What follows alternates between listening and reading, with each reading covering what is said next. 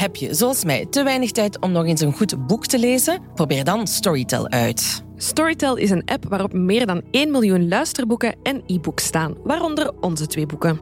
Dankzij Storytel kan je eender waar en wanneer naar je favoriete verhalen luisteren. Ik zet Storytel voornamelijk op in de wagen en als ik aan het koken ben. Probeer Storytel nu 30 dagen gratis uit op story.tel/volksjury.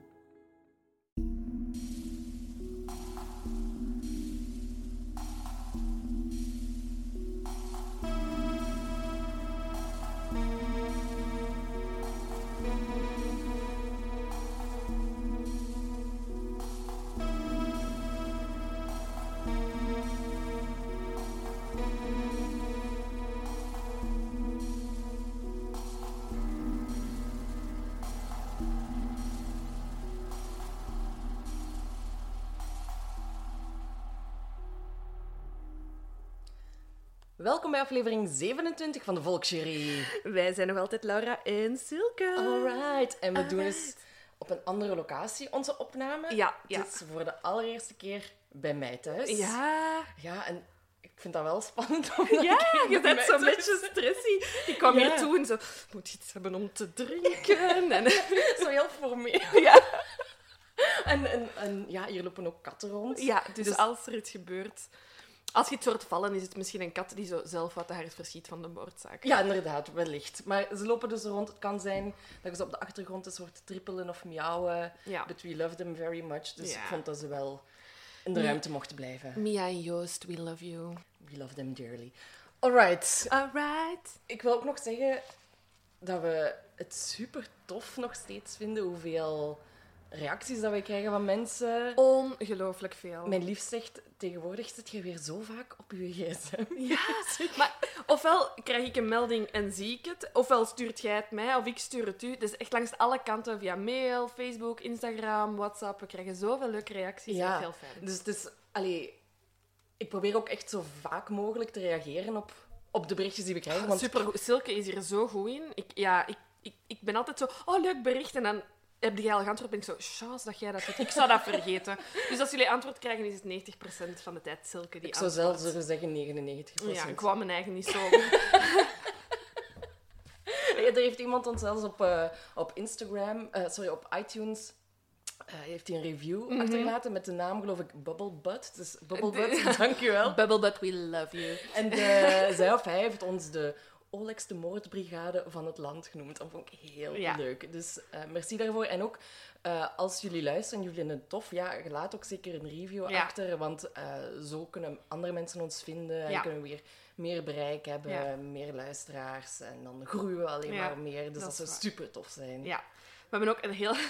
Voor de eerste keer... Het is wel een vriendin van mij, dus op die manier heeft ze ons via WhatsApp kunnen bereiken. Dat ze een WhatsApp-berichtje eh, ingesproken dat ze op een camping zat in het zuiden van Frankrijk. Ehm, waar ze alleen waren. En ze waren beginnen luisteren. Echt een supergoed moment. Alleen op een camping zijn ze beginnen luisteren naar de podcast. Ik dat echt nooit doen, nooit. Dus ze hadden al heel veel schrik. En er was een ezel. En in het midden van de nacht hadden ze die ezel enorm horen balken. En dan was er een doodse stilte. Dus ze dachten, ja, voilà. Eerst is de ezel vermoord en wij zijn de volgende. Ehm, maar ze leeft nog. Ze heeft het toch kunnen sturen? Ja, ze heeft toch kunnen sturen van I'm still alive. Ja. ja. Nee, ik zou dat echt eh, zo alleen op een camping... Nee. Eh, Sowieso al niet meteen snel doen. Zo Nee. kamperen in een tentje in een bos. Ehm, en dan, om dan nog zo naar onze podcast te Ja. luisteren, of naar True Crime podcasts te luisteren.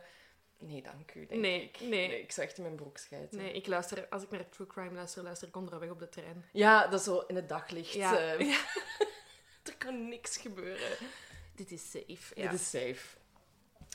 Vandaag, In de aanbieding in de aanbieding. hebben wij de Galapagos-affaire.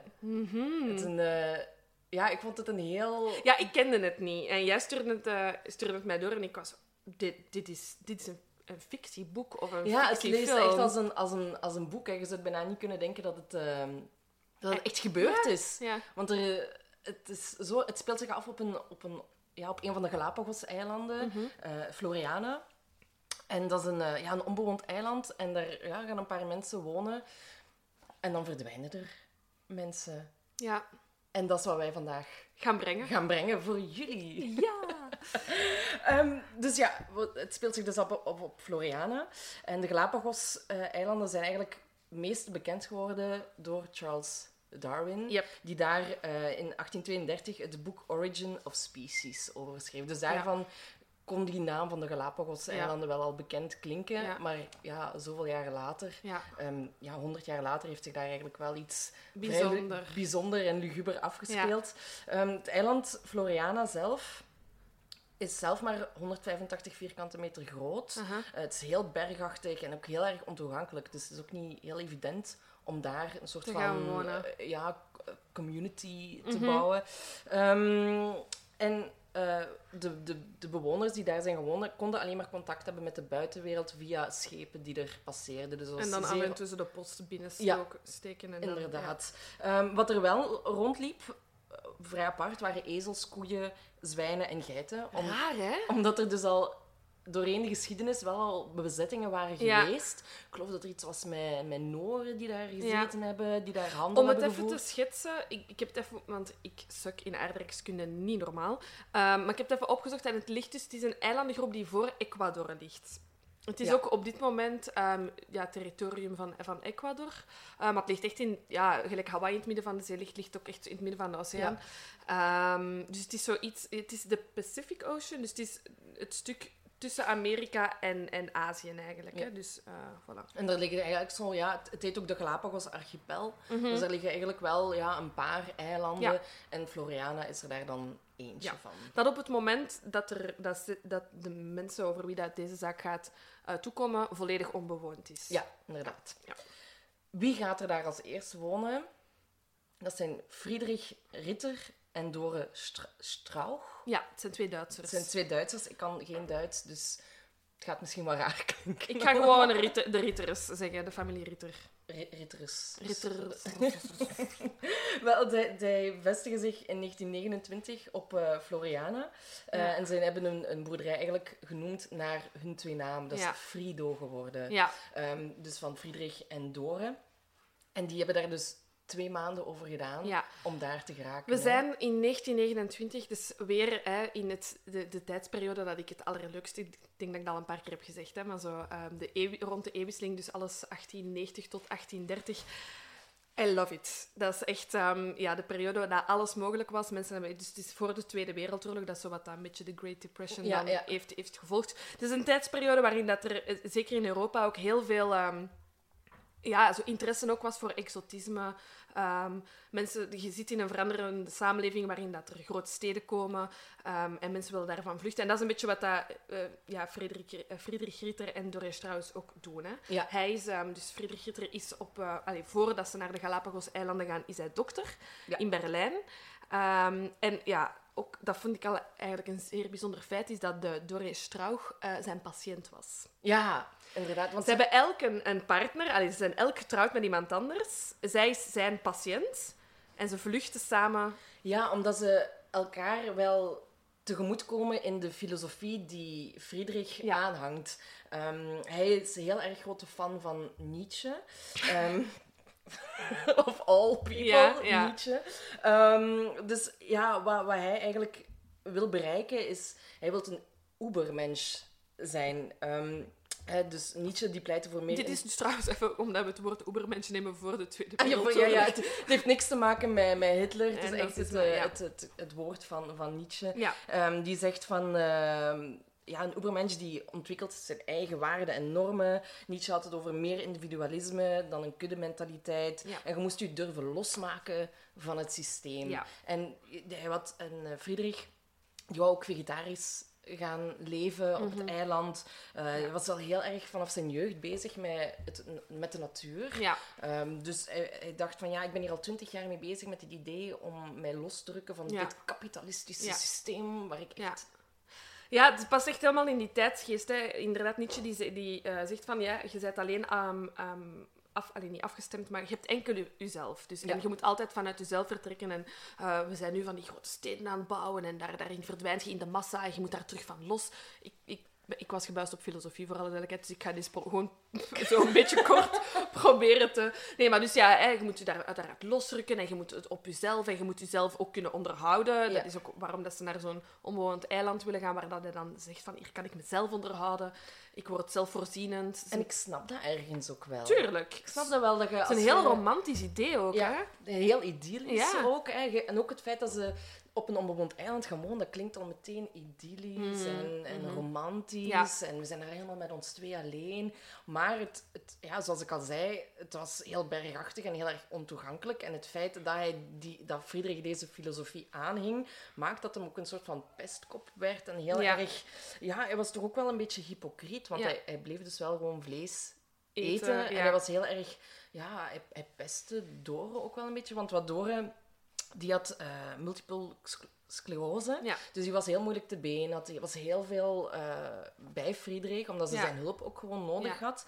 En daar kon Friedrich gewoon niet zo goed Nee. tegen. Het is ook heel bijzonder, want hij is een arts. Maar ehm, dus wat dat door, door zo aansprak ehm, in Friedrich als arts, in eerste instantie dus niet, niet als partner, maar als, maar als arts, was dat hij zei van, als je maar hard genoeg wilt, dan kun je deze ziekte zelf beheersen.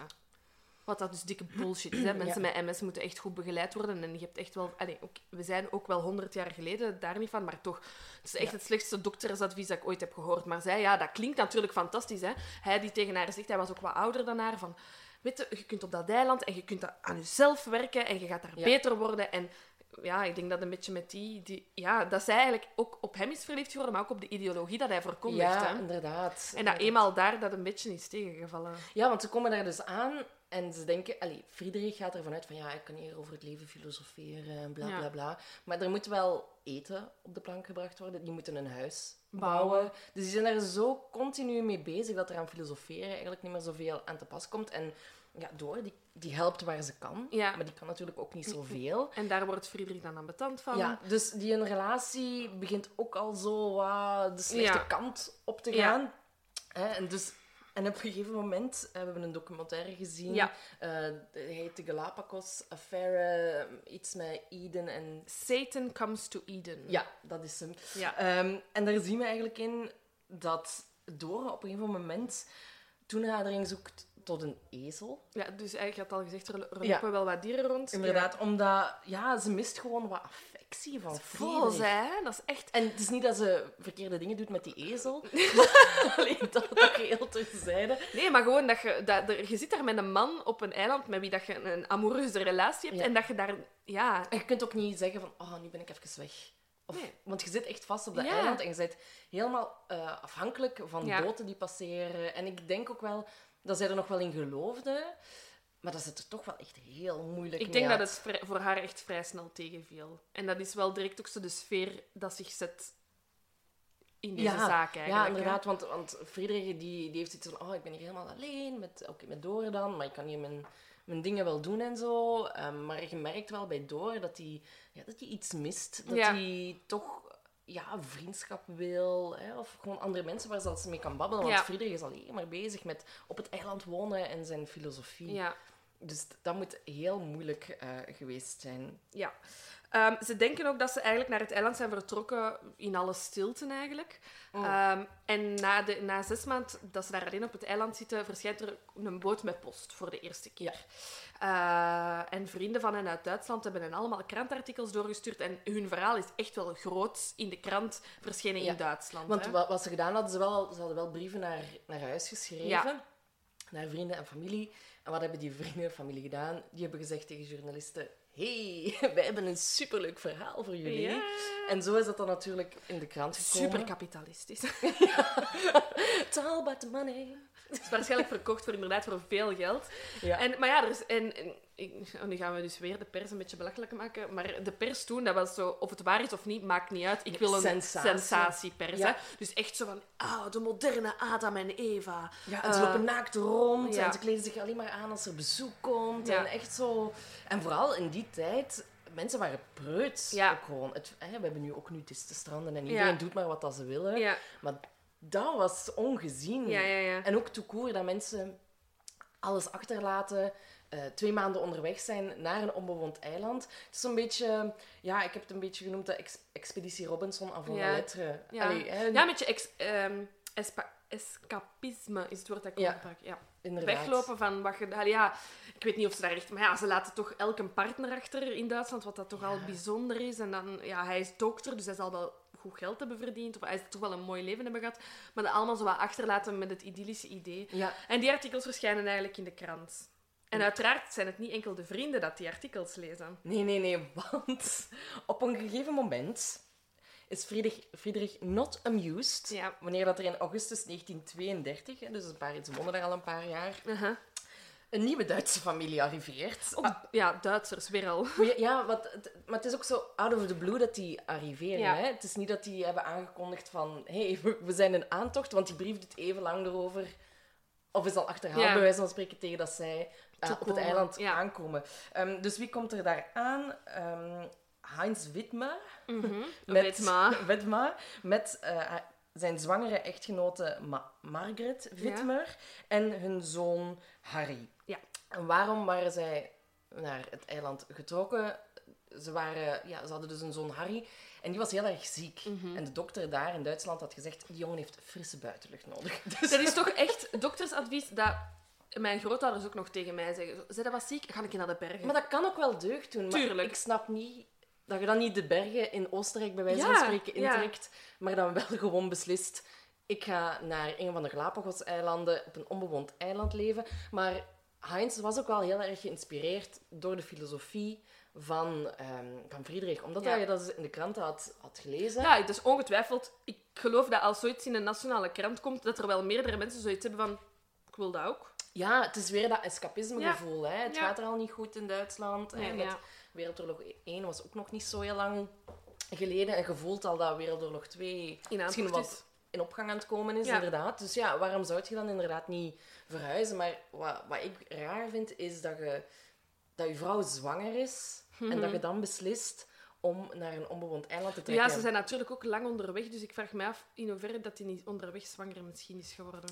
Kan ook, dat is waar. Maar ik denk ook misschien dat, dat, dat Heinz dacht oké, we zitten toch met een dokter daar sowieso op het eiland, dus kan niet misgaan. Dat is ook effectief zo. Hè. Ze komen toe op dat eiland en er is eigenlijk direct zo'n een, een, een soort van tweestrijd tussen gaan we hen beschouwen als gasten of als indringers. Ja. Ehm, ja, de ritters zijn niet super fan van het feit dat er Oh, nee, extra mensen nee. bij komen. Nee, want Friedrich heeft ook gezegd van ik wil niet dat dit een community wordt. Nee. En hij heeft ze ook echt een soort van verbannen Ja. naar een, een grot ergens Ja. waar dat ze konden wonen. En ik denk dat ze uiteindelijk wel aan, aan een soort van ruilhandel deden en zo, maar ze leefden wel Ja. afzijdig van elkaar. ja, want die Margaret heeft eigenlijk ook bij aankomst dan tegen, tegen de ritters gezegd van ah, dat is goed dat jij een dokter bent, want ik ben zwanger. En hij had zoiets van, Nee, ik ben nee, geen nee. dokter meer, ik ben nu fulltime filosoof. en ik ga u niet helpen met uw bevalling. Allee, dus er was al direct een eerste strubbeling. Ja, en wat, wat gebeurt er als Margaret dan uiteindelijk moet bevallen? Hè? Dat is in januari 1933, moet, eh, ja, breekt daar haar water en eh, moet, moet er een baby uit haar komen. Ja. En dat is eh, een heel moeilijke bevalling geweest. En Friedrich was echt...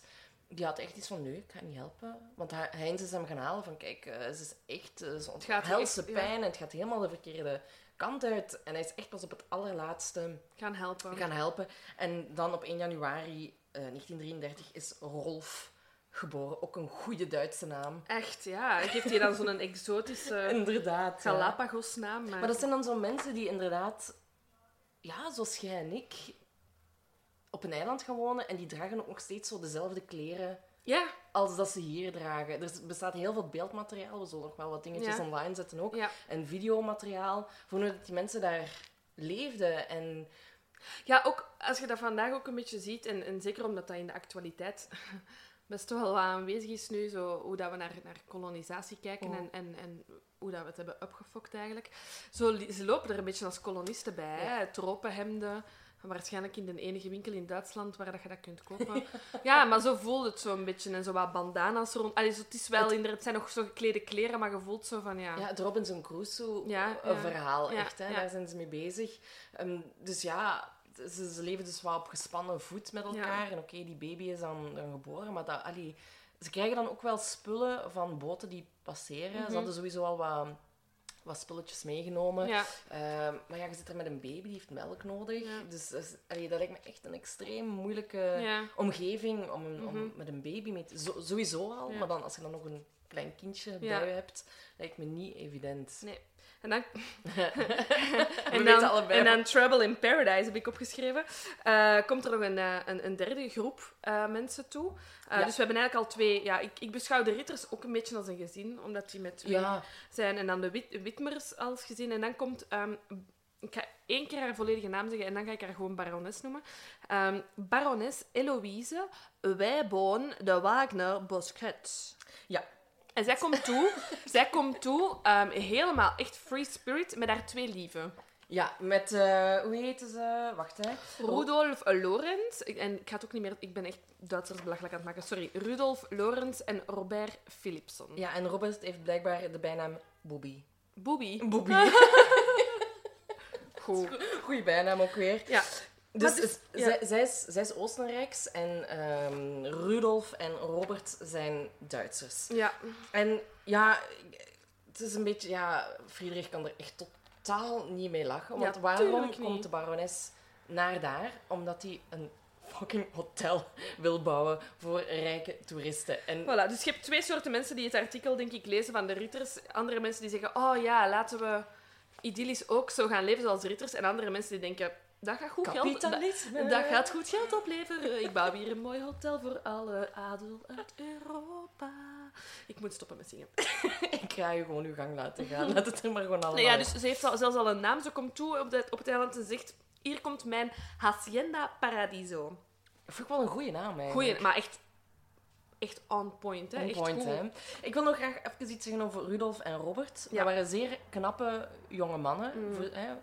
Zeker. Ehm, alright. Oh, ja. Die mogen ook eens met mij op een onbewoond dat kan wel zijn. Mijn lief moest het eens weten. Ja.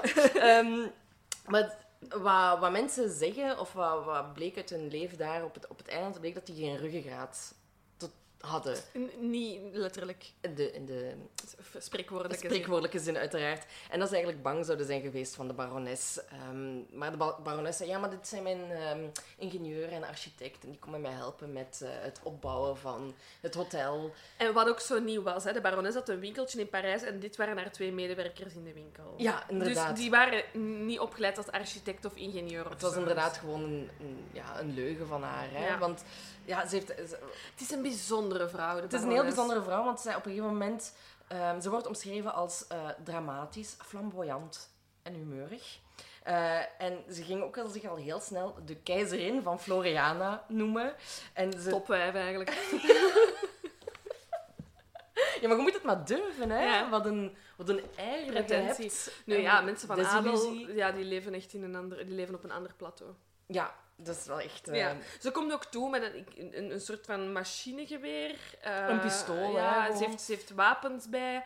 Eh, ook de kleren dat ze draagt is echt zo, ja, zo Jane van Tarzan. Hè. Ze wil Ja, echt ja, zo, ja. En wat, wat ook opmerkelijk was met dat pistool, als iets daar niet aanstond, als iemand iets zei, dan richtte ze gewoon het pistool op u. Om te zeggen van... ik, maakt me niet uit wat je zegt, maar ik wil dat dit geregeld wordt. Ja, En ze, de- ze schoot zelfs op, op de poten van dieren, ja. Zodat ze die dieren terug kon gaan verzorgen. Dus er is sowieso al iets... Er is sowieso iets mis. Wat ik heb gelezen is dat ze, zoals in onze vorige aflevering, dat ze met borderline Ja. kampte. En dat Ja. kan goed zijn, hè, in Ja. die tijd. ehm. Dat is al die intel bij die adel. Niet moeilijk dat er van die ziekte... Dus ja, ik snap dat, dat iedereen daarop eh, op hun hoede was en zacht uitgedrukt dat ze niet blij waren met haar komst. En zoals Friedrich en Dore beroemd werden, werd ook zij op een gegeven moment Ja. heel erg beroemd. Want Ja. zij stuurde ook brieven, er kwamen journalisten ook langs en zo, die op boten kwamen om ja, de barones op het onbewoonde eiland, Ja. de keizerin van Ja, dat spreekt, dat spreekt natuurlijk wel tot de verbeelding. Hè? Een vrouw die waarschijnlijk alles heeft wat dat ze wilt. Die in paleizen of in mooie oude huizen Ja. eh, woonde in, in, in, haar, in haar geboorteland. En dan alles opgeeft om, eh, ja, om op een eiland te gaan zitten. Ja. Maar het, ja, het spreekt dus niet iedereen aan. En de Friedrich en eh, Heinz die willen zelfs de gouverneur inschakelen om te zeggen van ja, kijk, Sorry, kan dit werkt geen hotel gaan bouwen. Hè? Allee, dus we willen hier gewoon op ons gemak zitten.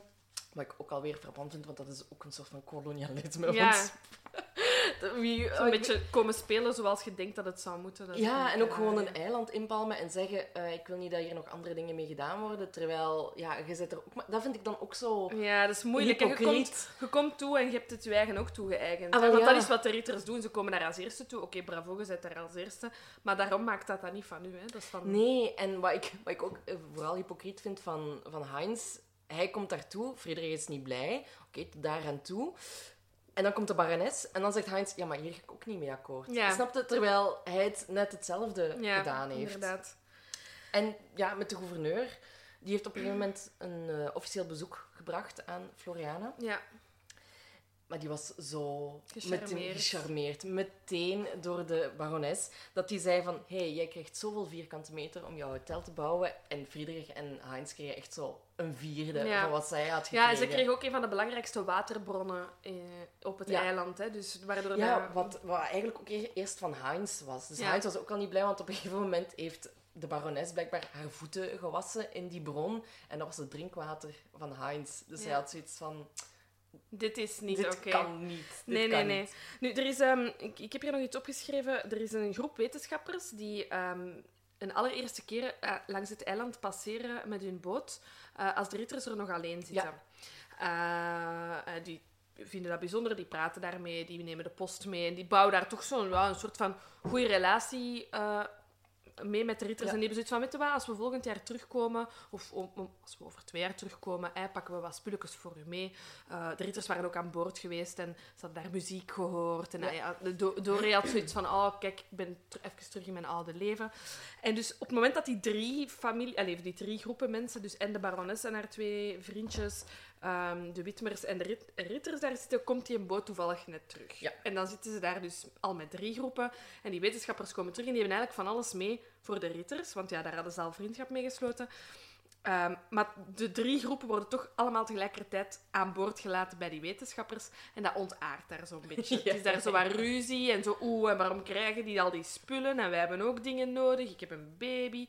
En de wetenschappers zeiden, ik vond dat, nee, ik ergens in een artikel online ge- gelezen, in een soort van memoires, dat die wetenschappers zeiden, zo opvallend, drie groepen op dat eiland en die zijn alle drie totaal verschillend. Je hebt de ritters, die dat, ja, een soort van filosofische levensstijl aan het opbouwen zijn.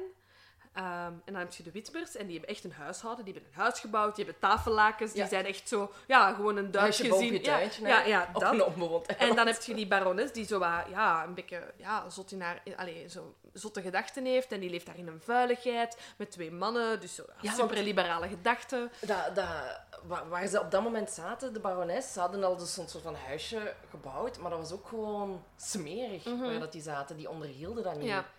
Dus Dus ja, die wetenschappers zeiden, bon, dit is recipe for disaster. Hè. Die zagen al van die drie mensen, allee, die drie groepen, die gaan nooit vrede sluiten. Ehm, ja, ik vond dat wel een op- opmerkelijk feit Ja, dat ja, die ja. dat buitenstaanders al zo zeiden van, dit gaat fout lopen.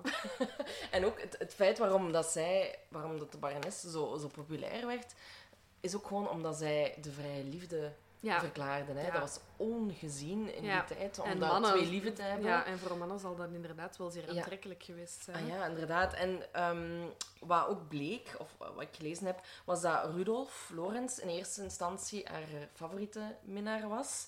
eh, maar dat hij op het eiland eigenlijk al snel zo haar slaaf werd. Ja. Dus die was heel snel gedegra- gede- whatever, die werd al heel snel Gedegradeerd. gedegradeerd.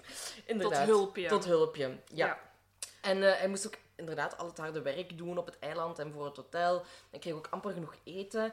En ja, Robert Philipsen die is dan snel de favoriet geworden. En Mhm. ja, Rudolf moest ook eh, op tijd en stond raken klappen Ja. eh, te verwerken. Hij moest, kreeg, gewoon een pak rammel van Ja. zowel de barones als van Ja. Robert. En dan zit je daar, hè. Ik heb een mooie uitspraak van de barones, wat dat ook een beetje de situatie sch- schetst. Het is in- ja, we hebben de documentaire in het, eh, het is een Amerikaans documentaire, dus het is in het Engels. Dus waarschijnlijk zal deze quote ooit in het Duits geweest zijn, maar ik ga hem in het Engels Ja. zeggen. Variety is a spice of life. Mm. Waarmee dat ze dus eigenlijk een beetje naar levensstijl ja, uitlegt van, kijk, ja... Ik proef van alles. Ik proef van alles en ik zie wel. En dat, is, Eh, en dat is ergens wel een mooie filosofie. Dat mag, waarom dat mag. Zou je, waarom zou je tevreden zijn met iets als je vindt Dat er meer dat is er meer, veel meer Ja. is? Tuurlijk, daar heeft ze al het goede recht op. Maar het is de manier waarop dat ze het uitvoert, natuurlijk. Ja, nu het ding is dat ze blijkbaar... Enfin, dit zijn ook weer roddels. Hè. Het gaat over de jaren 30, er is geen officieel bewijs van. Nee. Maar er wordt gezegd dat... ehm, met, allee, met, met haar komst en die vrije liefde, dat de andere twee gezinnen daar misschien ook op een andere manier naar kijken. Er zijn roddels dat ehm Laurent, hè, de minnaar die dat ehm, niet zo goed overeen meer kwam met de barones, ehm, naar de Witmer-familie zo wat toe aan het ja. groeien was. En er werd ook gefluisterd dat, ehm, dat Friedrich Ritter eh, wel een boontje had voor de barones, maar zo een soort van haat-liefde Ja, verhouding. inderdaad, want ik vind het dan heel raar dat hij in eerste instantie echt heel chagrijnig is en boos is over Mhm. het feit dat zij daar is. Maar ja, de barones kent haar charmes natuurlijk ook wel en weet hoe dat ze die moet uitspelen. moet uitspelen. En dan is er ook nog iets tussen ehm, wellicht Dore en Heinz Ja. geweest. Ja. Maar dat is, ja, dat is allemaal speculatief en het zijn allemaal roddels en... Ik vind dat zo bijzonder. Die mensen vluchten allemaal uit het, het, het grote Ja. Duitsland om dit soort dingen te vermijden. En ze zijn al maar met drie families en toch slagen ze erin om daar een mini-versie van wat er zich waarschijnlijk Ja. in, een, in een land of in een stad afspeelt. Je kunt, dat, dat heb ik ook in de documentaire gezien, van als je op zo'n, in zo'n situatie gaat wonen, dan komt pas je echte persoonlijkheid ook naar boven. Omdat Ja. je in zo'n extreme omstandigheden leeft en dat je gewoon heel erg voor jezelf, je zit met je eigen leven bezig en dat er ja, bepaalde dingen opspelen die misschien niet zouden gebeuren als je hier in een, Nee. in een normale samenleving Nee, zou, nee, zou ja. wonen. Nee, inderdaad. Ehm, ja, nog iets dat ik zeer bijzonder vond is... eh, onze barones heeft een film opgenomen. Met een van de wetenschappers die Ja, daar... ja, eh, dus die wetenschappers waren uiteraard ook weer gecharmeerd door onze barones. Ja, ik- ja, Die vonden het idee van een hotel ook niet, verkeerd. slecht. Ja. Nee, nee. Ehm, en eh, de kapitein, zeggen ze toch, of de kapitein van het schip zou hebben gezegd van, weet je wat, ik wil met u een film maken. Er is dus effectief beeldmateriaal van. Ehm, het, de film heet The Empress of Floriana. Uiteraard. Of- uiteraard. Ehm, en ja, het is dus een soort van kort filmpje waarbij dat dan... Het is een stille film. ja, ik heb, ik heb hem gekeken. Ja. Eh, waarbij dat goed, dan de barones eh, ja, als soort van piratenleidster op het eiland woont met haar partner. En dan spoelt er een pasgetrouwd koppel aan die een schipbreuk hebben gehad. En dan komt het er eigenlijk op neer dat zij iedereen vermoordt.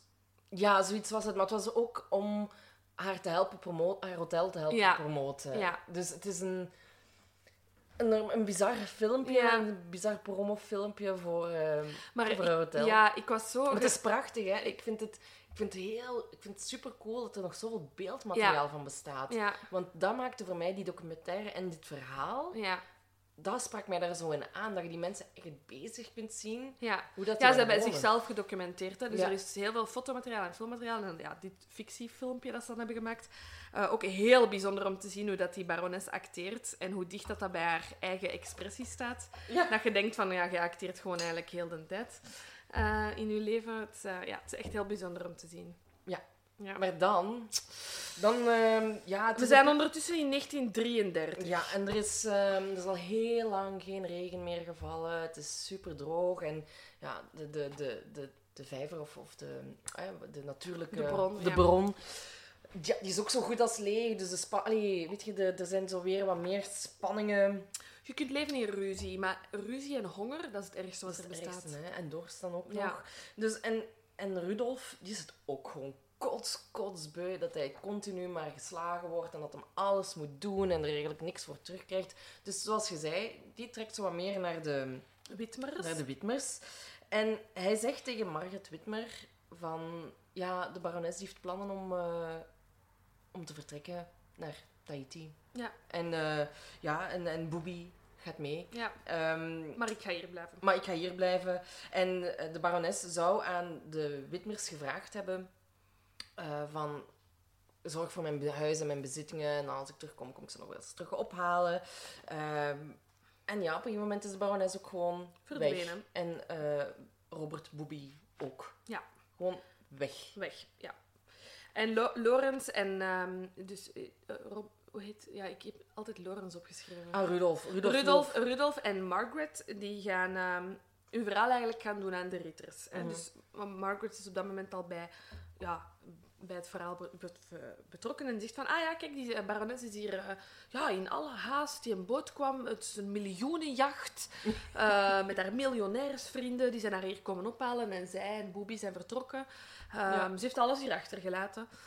De ritters hebben zoiets van, mm, really? Want zij hebben eigenlijk een plek op het eiland waarop zij alle boten kunnen zien Ja, toekomen of zien passeren. En Ze hebben nooit een boot ze hebben nooit gezien. een boot gezien. Dus ze besluiten om te gaan kijken naar het huis van de barones. En ze passeren aan het eerste aan de, aan de Witmers, eh, de woning. En ze zien daar al een tafellaken liggen op die tafel waarvan ze zoiets hebben van... Dat is van de Mm. barones. Ja, en dus dat is heel raar dat als, ehm, als de barones zo gevraagd hebben aan de Witmers van draag er zorg voor, Mm. dat betekent niet dat ze dat meteen moeten gaan confisceren en zelf gaan Ja. gebruiken. En dan eigenlijk zijn ze nog meer in shock van wat dat ze eigenlijk zien bij de barones thuis. Alles is daar zoals het zou zijn. Eh, ze beschrijven dan zelfs van... ehm, oh ja, er stond eh, een assenbak met de sigaretten dat ze rookte echt nog op haar. Ja, haar sigaretten waren ook niet mee. Nee. Ehm, d- wa- de barones had altijd een geluksbrenger. Ja, zich dit is ook zo typisch deze zich. tijdsperiode. Nee, maar dat is echt waar. Heb je het boek ooit gelezen? Nee, ja, het heeft een geluksbrenger en dat is The Picture uh, of Dorian Gray van Ja. Oscar Wilde. Het is echt zo het meest romantische... Alleen, ja, niet, niet romantisch, maar een, een- ja, zo wat... Ja, ik- dat is echt die een tijdsgeest. Ja. Dus het boek vertelt het verhaal van eh, Dorian Gray, die zich laat portretteren door een vriend. Ehm, en dat portret is zo mooi dat hij zegt van oké, dit mag nooit tentoongesteld worden. Ik ga het in mijn huis hangen en ik hoop dat ik er eeuwig blijf uitzien zoals in dit portret. Ja. En wat gebeurt er? Dat portret ehm, wordt ouder en hij zelf niet. Hij blijft eruit zien Ah, zoals ja, het ja. portret. En uiteindelijk ja, eindigt dat in een soort van ja, waanzin van oh, ik word niet ouder, maar ik word wel... ehm, allee, mijn karakter verandert wel. Ehm, en dan zou hij het portret te lijf zijn gegaan, maar zijn huishoudster vindt hem dan neergestoken en het portret is Ah, ouder geworden. Oké, cool. Dus Ah, echt ja, een ja. heel... Maar dat verklaart een hele hoop Ja. waarom dat ze zoiets Ja. bij zich zouden Ja, het is echt een waanzinnig boek. Ja, Oscar Wilde is ook een zeer... Ja, het is de uit, ja, het prototype dandy. Dus past echt wel in de barones haar levensstijl. En dat is dus... Dat boek, eh, die uitgave, dat is haar geluksbrenger en die ligt gewoon nog thuis. Ze, daar- ze, ging ook, ze is ook eerder van het eiland gegaan, hè, maar dan had ze altijd eh, die, of een foto was het van de, van de hardcover Ja, eh, met zich mee. ja, En waarom zou ze dat dan nu achterlaten? ja, ja, Dus dat is een beetje vreemd. ja. Ehm, maar ze zien haar dus ook nooit meer terug. Hè? Nee. Hun, hun lichamen zijn... Allee, ze hebben nooit iets vernomen. Ja, de ritters hebben wel er direct een slecht gevoel bij. Ja, want wa- wa- wat de documentaire ook is geweest, ehm, net zoals het verhaal wat jij in het begin zei van de ezel, dat de ezel heel veel lawaai maakt en dan opeens niks meer, komt ook in dit verhaal terug. Mhm. Want Dore zegt van ja, ik zat ook met Whitmer, eh, met, ehm, met Friedrich, gewoon op het strand te chillen, te filosoferen, mm, living the life. En eh, Echt waar, sla mij dood, maar ik wil niet filosoferen op een strand. nee, echt, dat is het laatste wat je wilt doen. Ja. En opeens hoorde ik een heel luide vrouwelijke schreeuw en daarna niks meer. Dus we weten niet of dat, er ook, of dat iets te maken had met die verdwijning Nee. of niet. Ehm, we- eh, het enige wat we hebben is het verhaal van Lorenz en Ja. eh, Margaret. Dat zij zeggen van ze is Ja. met Tahiti- naar Tahiti vertrokken op Ja. de boot. En Lorenz begint ook alle spullen van de barones zo wat te verpatsen. Zo van, ah, in ruil voor dat krijgt jij dit. En zo van, ja, maar als, heeft, als ze gevraagd heeft om op die spullen te passen, Waarom? eh, ja, waarom geeft je die dan weg? Maar hij, hij heeft ook zo meteen het gevoel van, allee, van oh, ik moet hier weg. Ik kreeg Ja. echt zo'n drang van, ik moet nu van dit eiland af. En hij had ook geen geld. Nee. Dus wat zegt hij? Ja, ik denk dat hem daarom die dingen is beginnen te, te verpatsen. Ja. Hè? Van, ja, Ik ik, wil van dit nodig eiland. en ik wil van dit eiland. En dan doen de ritters iets heel dom. Allee, niet heel dom, maar dus die vrezen voor hun leven. En ehm Friedrich Ritter zou dan eigenlijk een brief hebben geschreven, ehm, een soort van opiniestuk, naar de Duitse krant. Waarin hij zegt van, ik denk dat er iets niet klopt aan dit zaakje. Ja, ja. Ehm, en dat is dan ook ter oren gekomen van de Witmers. En vanaf dan was het echt duidelijk van, wij geloven u niet. Ja, ja, toen was de sfeer helemaal ja, verpest, onder hè. nul. Dus ja, ze, ze leven daar nog een beetje zo verder. En ehm Friedrich helpt Lorenz met een brief te schrijven, want die jongen kon geen Engels en die Ja. brief moest in het Engels geschreven worden. Ehm, dus ja, hij- en hij schreef in die brief: Ik smeek elk, elk schip om een trip terug naar huis. Maar Ja. goed, ja, er kwam maar geen boot en die maanden gingen echt maar verder en verder en die zat er maar gewoon de hele tijd. En opeens stopt er een kleine vissersboot Mhm. met als kapitein de Noorse Nugurut. Nugurut. Nugurut. Ja. Dat is echt ook zo'n naam. Oké, het is een Noorse naam, maar dat doet me echt aan zo'n Robinson Crusoe Het verhaal. is, het is echt een roman, hè. Ik snap Ja, echt niet aan. Het is echt zot dat dit echt gebeurd is. En, en die Nugurut die zegt, ik wil eh Lorenz wel meenemen naar het eiland Santa Cruz. Mhm. Maar op die boot, op die vissersboot, was ook een journalist aanwezig die graag ook met de barones Had willen praten. had willen praten. Ehm, en hij hoort ook het verhaal van de Witmers en hij zegt... "Mm, ik geloof het toch ook niet echt. En hij publiceert daar ook een heel verhaal over in de krant. Ja. En ja, het, allee, het, het mysterie wordt steeds groter, Groter en en groter, groter, over ja. wat er met de barones eh, gebeurd zou zijn. ja. En Lawrence moet echt van dat eiland. Die Ja. blijft echt... ehm, ja. Die heeft echt de drang van, ik moet hier weg. Er hangt hier ja, een soort van negatieve sfeer of whatever. ja, of hij is gewoon... Of hij is de, de dader. Of. Maar hij, hij zegt nog voordat hij vertrekt eh, tegen Dore dat hij eigenlijk heel erg bang was van de reis die hij ging maken, dat er een slecht voorgevoel eh, bij had. Alsof hij het wist, want er komt dan uiteindelijk een, een vissersloep ehm, en hij kan de kapitein overtuigen om hem toch mee te Dat is die nemen. Hè, Ja, dat hij ja. meeneemt. Ehm, en doe dat niet. Ik bedoel, als je dat weet, doe dat niet. Maar ze vertrekken op vrijdag de 13e. Ja, maar er is nog een stukje voor. Oh, sorry. Ja, nee, dat is niet erg. Laura, toch. Ja, Silken is beter voorbereid, ik ga het eerlijk zeggen. Maar dus, hè, ze vertrekken dus naar richting Santa Cruz. Ja, En dan, terwijl, komen ze een boot, een grotere boot tegen die Ja. echt naar het vasteland zou gaan. oh. Dus ze komen aan op Santa Cruz en Lorenz zegt, oh, we moeten meteen terug vertrekken, want die boot, die moet ik hebben, daar moeten we achteraan. En Noegert is eerst van, ja, maar het is toen, op dat moment was Ja. het inderdaad vrijdag de 13e. Oh, oké. En hij zei, ja, misschien moeten we dat toch maar niet doen. En ze vertrekken alsnog. Pa, pa, pa, pa. En ze, Verdwijnen. ze verdwijnen ook Ja, tot echt pas, ja, ik kan het al zeggen, zeker maanden later, ja. ehm, vinden ze de gemummificeerde lichamen. ja, en er staan ook beelden. in die documentaire. Ik was ook niet voorbereid. Die hebben dat ook zo niet aangekondigd. En nu komen de beelden van mummies. Nee, nee, maar ik vind wel dat ze hem online moeten zetten Ja. bij ons. Dus bij deze weten jullie... Er komen gemummificeerde beelden aan. Ja, dus ze vinden eh Lorenz en Nugurt terug op het eiland Marchena. Eh, en ze Ook zijn onbewoond. ook onbewoond en ze zijn er dus gestorven ook van honger en dorst. Dus die zijn op een gruwelijke manier om het leven gekomen. Hè? Ja. Eh, die- ja, wat, heel veel mensen denken, ja, maar hoe zijn die nu in godsnaam op Marchena terechtgekomen? Want dat zou blijkbaar helemaal ergens anders Ja. geweest zijn. Maar je hebt natuurlijk, als die, als die boot zonder gas komt te zitten of eh Ja, ze kapseizen. dus, ja. ja. er zijn ook gewoon heel veel stromingen die in lichamen meekomen. Dus ze hebben daar blijkbaar nog wel een tijdje... Ja, ze, Gezeten, ze gokken levend. echt op drie maanden. Fuck. Dus Oh ja, waarschijnlijk God. eerst nog zo wat voorzieningen van dat eiland. En dan, ja, er zal misschien geen bronwater geweest zijn. Dus dan zeewater drinken. En- Ja, dat, is- dat is ook al helemaal geen eh, zin. Dus ze komen dat dan ook weer te weten op het eiland van... Ja, Die is ook gestorven. die is ook gestorven. Ja, nee, van de barones denken ze nog altijd dat ze... Dat ze, ja, ze, ze zijn gewoon nog steeds in twijfel. Want ja, is ze nu vertrokken naar Tahiti of niet? We weten het niet. Nee. Maar life goes on. Ja, Life goes on. En, dus we eh, zitten nu eigenlijk met echt nog maar de twee familie. De Witmers-familie en dan de Ritters. Ja.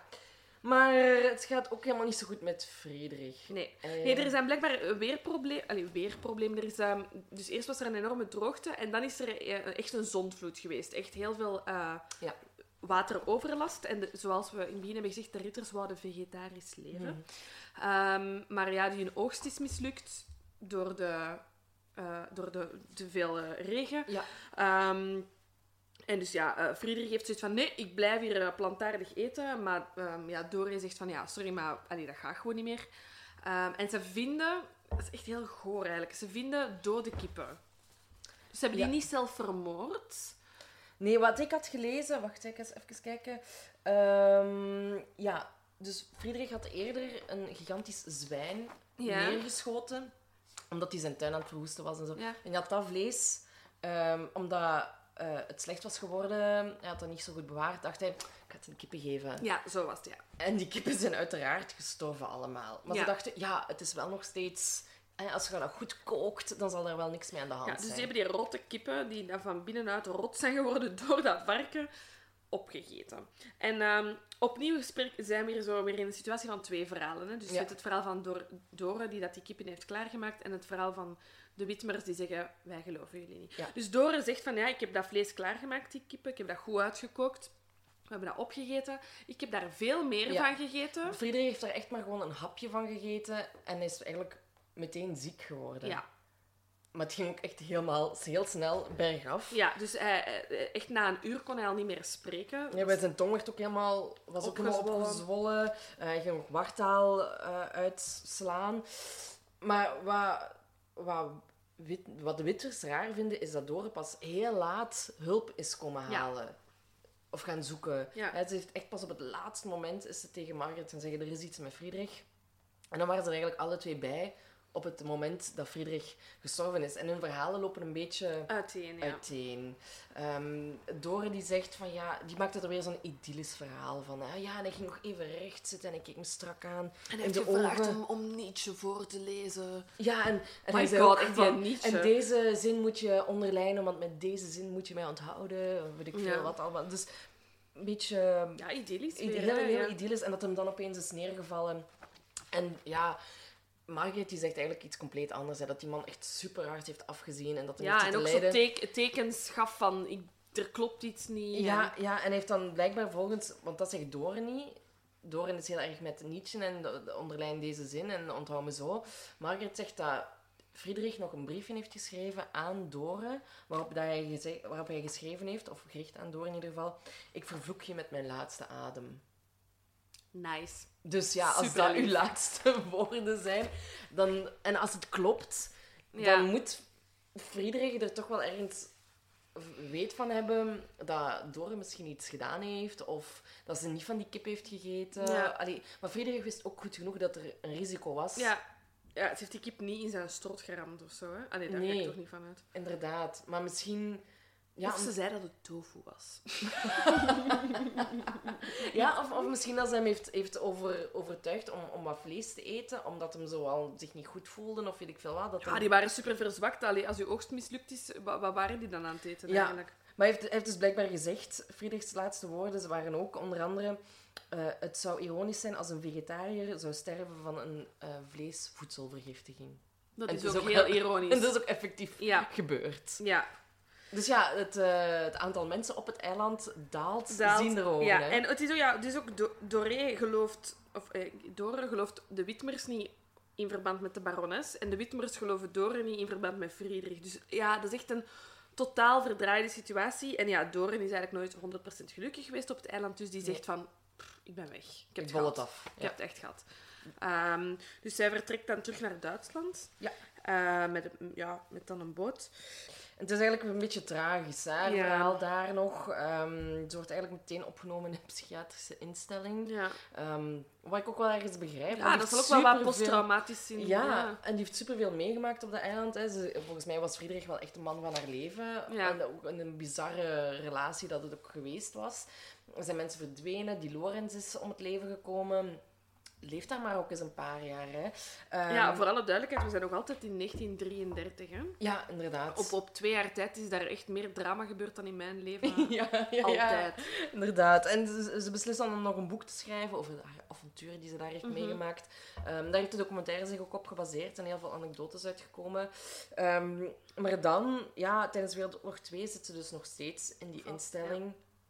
En ja, er wordt gebombardeerd en die, die instelling wordt geraakt door een bom en Dore laat daar het leven bij. Ja. Dus was ze dan beter af op het eiland? Of, eh, Nee, maar het is gewoon opvallend, er blijven maar mensen sterven.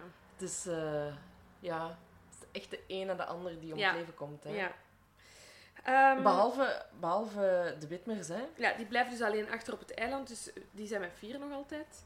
Ja. Ehm, maar dan, eh, ja, sterft nog, ehm, maar ja, dat is wel een beetje later, maar ehm Heinz, Heinz eh, dus de pater familias, sterft ehm, aan een verdrinkingsdood. Ah ja, ook triestig ver. Ja, en Harry sterft ook. Eh, dat heb ik nu Ja, ik weet het niet meer. Ja. Maar dus eigenlijk de vrouw die alles bewust heeft meegemaakt en die het langst blijft leven, is dan Margaret, allee, Margaret Ja. En die blijft eigenlijk voor heel haar leven samen met de overgebleven kinderen, want die heeft er ondertussen... Ik denk dat ze ondertussen met drie kinderen waren. Hè? Ja. Dus dat ze nog een kind op de wereld had gezet samen met Heinz. Die sterft dus op 95-jarige leeftijd op Floriana. En dat was in 2000. Dus dat is Ja. nog helemaal niet zo lang geleden Nee. dat hij daar geleefd heeft. En die haar kinderen die wonen daar ook nog steeds. En in Ecuador lopen die ook... rond. Allee, die, die hebben echt daar hun leven, Leven opgebouwd. Ja. En ze heeft eigenlijk echt haar geheimen mee het graf ingenomen. Hè. Ehm, ze bleef eigenlijk volhouden dat de barones naar Tahiti is gegaan. Ook al deed ze, allee, suggereerde ze er wel eens een keer iets anders, maar ze is daar nooit zo Ja. feitelijk Ze heeft eigenlijk een, boek, ze heeft een boek geschreven, dus haar memoires neergeschreven en gezegd van en nu zeg ik er niks meer over. Dit is het enige wat ik, Ja. eh, wat ik publiceer hierover. Dus er is eigenlijk gewoon echt niks. Er valt, ja, wat ik denk, sowieso heeft Lorenz er iets mee te maken. Ja. Met, de, met de verdwijning van de barones. Ik denk dat is daar geëscaleerd met die drie. Die, die driehoeksverhouding werkte van in het begin niet. En ik denk dat Lorenz, ehm, de barones en, ehm, Eh, en, Robert. Ja, en Robert heeft vermoord. Misschien was Heinz daarbij, misschien was Margaret daarbij. Misschien waren de Witmers wel op de... Ik denk dat de Witmers ofwel erbij waren, ofwel medelichamen hebben verborgen. Ja, dat denk ik ook. Want waarom zouden zij dat verhaal, wat al een beetje raar klinkt, Dat ook, geloven. ja, en ook doorvertellen dan aan, eh aan Friedrich en Dore? Ja. Mhm. Als ze er al... Allee, ik denk dat, ze- dat, dat Margaret er zeker ook meer van wist. En dat ze ook inderdaad misschien effectief de lichamen mee heeft helpen Ja. verbergen. Ja. ja, en inderdaad ook zo. Ik, ik, ik denk dat er best wel wat affaire... Ik, ik geloof ook wel de, de affaires van... Van wat er tussen die, al die volwassenen is gebeurd. Ja, bedoel, ja, tuurlijk, je zit daar op een onbewoond eiland. Oké, er komt wel eens wat volk langs, maar voor de rest... Allee, dat gebeurde is om de zoveel maand dat er eens iemand passeerde, Ja, hè. wat doen die ganse dagen? Ah ja, dat is gewoon een broeihaard voor, eh, voor seks. Ja, maar dat is gewoon. Je zit daar op zo'n... Een, een- waarschijnlijk... allee, ik heb foto's opgezocht. Het is, een, het is een heel mooi eiland. Wat... Ja... Inderdaad, ofwel zit je daar met twee en zijn die heel gelukkig met twee, maar kan ik mij ook niet echt Ik kan me dat niet voorstellen. Ik denk, vooral als je zo'n bepaalde filosofie aanhangt en je wilt dat dat lukt en dat lukt dan niet, ehm, dat je gewoon al zeer gefrustreerd rondloopt. Ja. En je zit dan daar maar met één iemand anders die altijd maar je frustraties moet incasseren en ik weet niet wat. Ja, dat werkt gewoon werkt niet. gewoon niet. Dat, die, die hele relatie is gewoon scheef. Ik denk dat die Friedrich Ritter het eigenlijk best gewoon alleen had gedaan. Die had er beter alleen gezeten. Ik denk dat dat perfect was geweest. En wat dan, wat dan ook de fout is geweest, is dat een brieven heeft geschreven. Ik snap dat je brieven schrijft naar je familie en vrienden. Maar in die tijd was dat... Nu zijn we er veel meer, weten we veel meer van hoe dat sensatie werkt en wat voor impact dat kan hebben op je leven. Mm. Ik denk dat ze daar toen nog gewoon niet zo Nee. bewust van waren. En dat die familie ook misschien gewoon geld nodig had, weet ik veel. Maar Ja. Als maar wat doen, bepaal- die, met- wat doen die met geld op dat eiland? Dat vraag ik mij ook echt af. Oké, je kunt zelfvoorzienend zijn, maar hoe, allee, hoe zelfvoorzienend waren die? Ik wil echt praktisch weten wat die deden. Ja, ik denk dat die heel veel nog cadeaus kregen van passerende Ja. schepen. Hè? Want eh, ja, die, die hebben ook wel gewoon eten en zo. En die hebben ook wel hun eigen tuintjes en weet ik veel wat. Maar zo bepaalde materialen, zoals een pistool, weet ik veel, ehm, een mes of whatever. Melk voor de baby, dat kregen die allemaal van die schepen. Ja. Zo, dus zo zelfvoorzienend zullen ze wel niet allemaal niet geweest Het zijn. is een heel idyllisch en romantisch idee, maar ik denk dat het praktisch gewoon niet echt super uitvoerbaar was en dat is gewoon vragen om problemen. Ja, Hè. Iemand had een hele mooie quote in de documentaire. Zeg het maar. En ik dacht, toen ik het hoorde, dacht ik, ja, dat, dat vat het gewoon echt Ja. samen. Paradise is not a place, it's a condition. Ja, je maakt het zelf. dat hè. is waar. En ze gingen op zoek naar een paradijs en ze hadden gewoon gehoopt dat dat eiland hun paradijs was, maar zo werkt het Nee, niet. hè. inderdaad. Je moet het nee. zelf doen. Ik heb trouwens ook nog een, eh, een heel leuk feitje over de barones. Oh ja, dat is, dat is goed. Ja, ja, ja, ja. Die blijkbaar helemaal geen barones was. Zo goed. Dat is echt een, act- dat is echt een actrice. was toch geniaal? Ja, maar in die tijd, nu, nu zou het... Ja, het kan nog, hè. Je kunt het nog steeds voordoen als iemand anders, maar je moet er al veel meer tijd en energie in steken. Want ja, als jij naar een onbewoond eiland gaat met mensen die je van toeten nog blazen kennen, natuurlijk kun je dan zijn wie dat je wilt. Maar wat is dus het echte verhaal? Het, is heel moeilijk, het was blijkbaar heel moeilijk om dat te achterhalen eh, voor wetenschappers en, en, en geschiedkundigen. Maar blijkbaar heeft zij tijdens Wereldoorlog 1 als secretaresse gewerkt in Constantinopel. Daarna was ze werkloos en vond ze werk in het cabaret. Wat ze daar gedaan heeft, ik denk dat we er ons allemaal wel iets kunnen De bij voorstellen. vrije liefde. Eh, Ja. en dat kan allemaal prima. En daar in het cabaret trok ze aandacht, de aandacht van een Franse zakenman genaamd Bosquet. Vandaar dus ook haar naam. Hè. Ja. Ging ik het nog een keer zeggen of niet? Ik wil het nog wel eens zeggen. Want ze, zegt ook, ze heeft ook aan mensen eh, wijsgemaakt dat Wagner, de componist, haar familie was. Dat zit ook in haar, dat zit ook in haar naam, hè. Wacht, hè. Ehm, Eloïse Werborn de Wagner Bosquet. Prachtig toch, als je zo door het leven kunt gaan. Zalig. Leert dat maar eens schrijven. Ik dacht echt, leert dat maar eens schrijven in het eerste leerjaar. Amai. Eh, Voor mij nou allemaal moeilijk. En dan, eh, ja, ze trouwt dus met hem, met die Fransman Ja. Bosquet.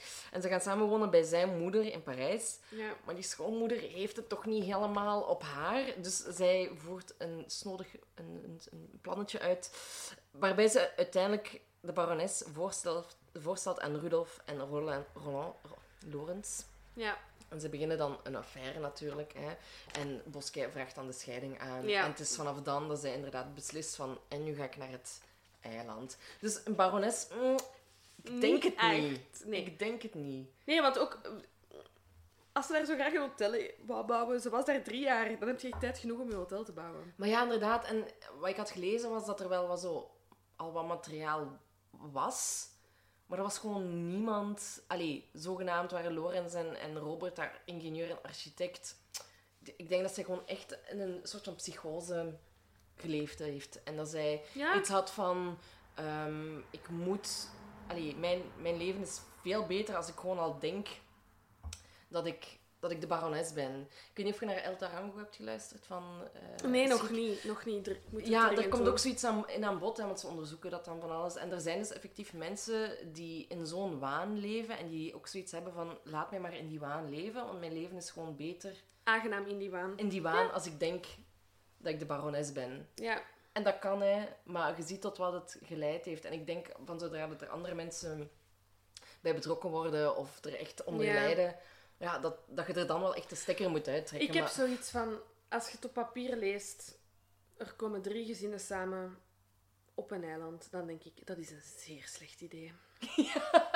Ja, maar sowieso, sowieso, het, het is ook een beetje zo Lord of the Flies. Ja, inderdaad. Ja. Het is dat gevoel, en wat ik al zei, mensen die, die in extreme omstandigheden samenkomen. Kijk allemaal gewoon naar, naar Big Brother of ik veel. Maar dit is, dit is echt een... dit is ofwel een fictieboek, ofwel een zeer goed concept voor tv. Ah, maar ja, maar ja, Expeditie Robinson, hè. Ja, Ik tuurlijk. ben super hard fan van Expeditie Robinson. Ik kijk elk seizoen. Maar dit is echt gewoon... Het is een kruising van Expeditie Robinson en Temptation Island. Oh, hey, dat is een goeie.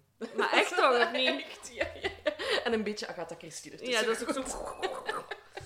Ja. Nee, nee het is, ik, vond, ik vond het gewoon een heel fascinerend verhaal. Het de is eerste echt keer dat ik het hoorde, dacht ik... ja. Hoe, hoe kan dit gebeurd zijn? Hoe kan het dat wij hier ook nog nooit gehoord van Nee. hebben? Nee. Dus ik ben, ja, ik ben ik denk blij. dat je er ook niet echt... Ja, één, het zijn Europeanen. Moesten dit Amerikanen geweest zijn, was dit al lang Ja, uitgesmeerd geweest. En het is een moeilijke periode, hè. Dus tussen, tussen de twee wereldoorlogen. Alles wat er dan gebeurd is, is echt zo'n beetje... Ja, verdwenen. Ja, sorry. Het interbellum. Is een beetje verdwenen, hè. Dat is, mensen absoluut. denken daar niet... eh Allee, er was nuttiger nieuws daarvoor en daarna. ah, ja absoluut. Ja. Ja. Maar het is e- echt een heel interessant. Ik ben blij dat we deze gedaan hebben, Laura. En ik hoop dat jullie er ook weer van genoten hebben. Ik wil nog snel iets zeggen. Zeg het snel. Ook heel erg bedankt voor alle berichten die we hebben gekregen. Eh, deze week is ehm, Francis Zwarts. eh, zijn er, dus, ehm, Francis Zwarts is een, ehm, een, eh, een geldtransport Courier. courier eh, in de jaren 80 op de luchthaven in Zaventem. Eh, die is verdwenen. Dat geld is, transport is nooit teruggevonden en zijn lichaam is nooit teruggevonden. die Bohouch en Beyer, die ook gelinkt worden aan eh, de bende van Nijvel, Ja. eh, worden aan zijn zaak gelinkt, zijn daar ook voor veroordeeld. En deze week waren daar weer eh, opgravingen voor. Het was superleuk dat iedereen echt zo heel Ja, veel berichten ja. aan het sturen En ook was. over Nicky Verstappen, hè, Ja, want daar zijn ja. ook weer updates over geweest. Ze hebben zo'n soort van schouw gedaan, waar geen pers bij mocht zijn, wat ik ook wel begrijp. ja. Eh, maar heel interessant om te zien of daar ook nog dingen gaan uit voortkomen. Ja. Maar echt een stroomversnelling langs ja, twee kanten. Ja, ja, het is heel tof dat jullie het ook allemaal blijven sturen en zo. Hou ons ook zeker op de hoogte, want soms we zien het ook niet allemaal. nee, we zijn voilà. worden overspoeld door jullie berichten, dus we hebben nu druk, Maar druk, druk. zalig, hè? Wij moeten, zelf, wij moeten zelf niet meer nadenken welke zaken wij gaan doen, want we krijgen Nee. gewoon echt zoveel suggesties. Inderdaad, en ik zeg ook altijd wel, we zetten het op een lijstje, maar ik ga nu effectief echt een lijstje... Ja, ik heb een lijstje gemaakt. Uit een lijstje ja, al ja, ik stuur het u door. Ik Ah, wel, we gaan het het aanvullen. Ehm, heel veel mensen die ook bijvoorbeeld Marc Dutroux aangevraagd hebben, ook een heel fascinerende, Ja. moeilijke zaak. Ja. Ik denk dat we daar echt onze tijd voor gaan moeten nemen. Ja, hetzelfde met de Bende van Nijvel. Krijgen Ja. we ook heel vaak als... ehm, ook veel van Nederlanders, omdat ze de zaak niet zo goed kennen. Wat te begrijpen Ja. is. En we willen dat zeker graag doen, maar dat is echt heel... Dat, gaat, dat wordt dan een special van een paar afleveringen. Want Ik denk is, het eh, ook inderdaad dat we een soort van special dan Misschien moeten een kerstmis-special? Om het jaar goed in te zetten. ja. Alright. ja, goed. Het was weer leuk. Dat Allee, was ik vond het leuk. Ik vond het heel gezellig. Ook weer bij mij thuis een keer met alle poesjes die zich braaf hebben Ja, gedragen. super. Mia en, en, en Joost. Joost. zijn echt super flink geweest. Zijn baby's, er zullen ook een fotootje plaatsen. Ja, die mogen er ook eens bij. Alright, tot Bedankt de om volgende te keer. luisteren. Dag. Doei! Op Storytel vind je heel veel crime-luisterboeken. Waaronder de thrillers van Karen Slaughter, die ook wel de Queen of Crime wordt genoemd. Probeer Storytel nu 30 dagen gratis uit op story.tel/volksjury.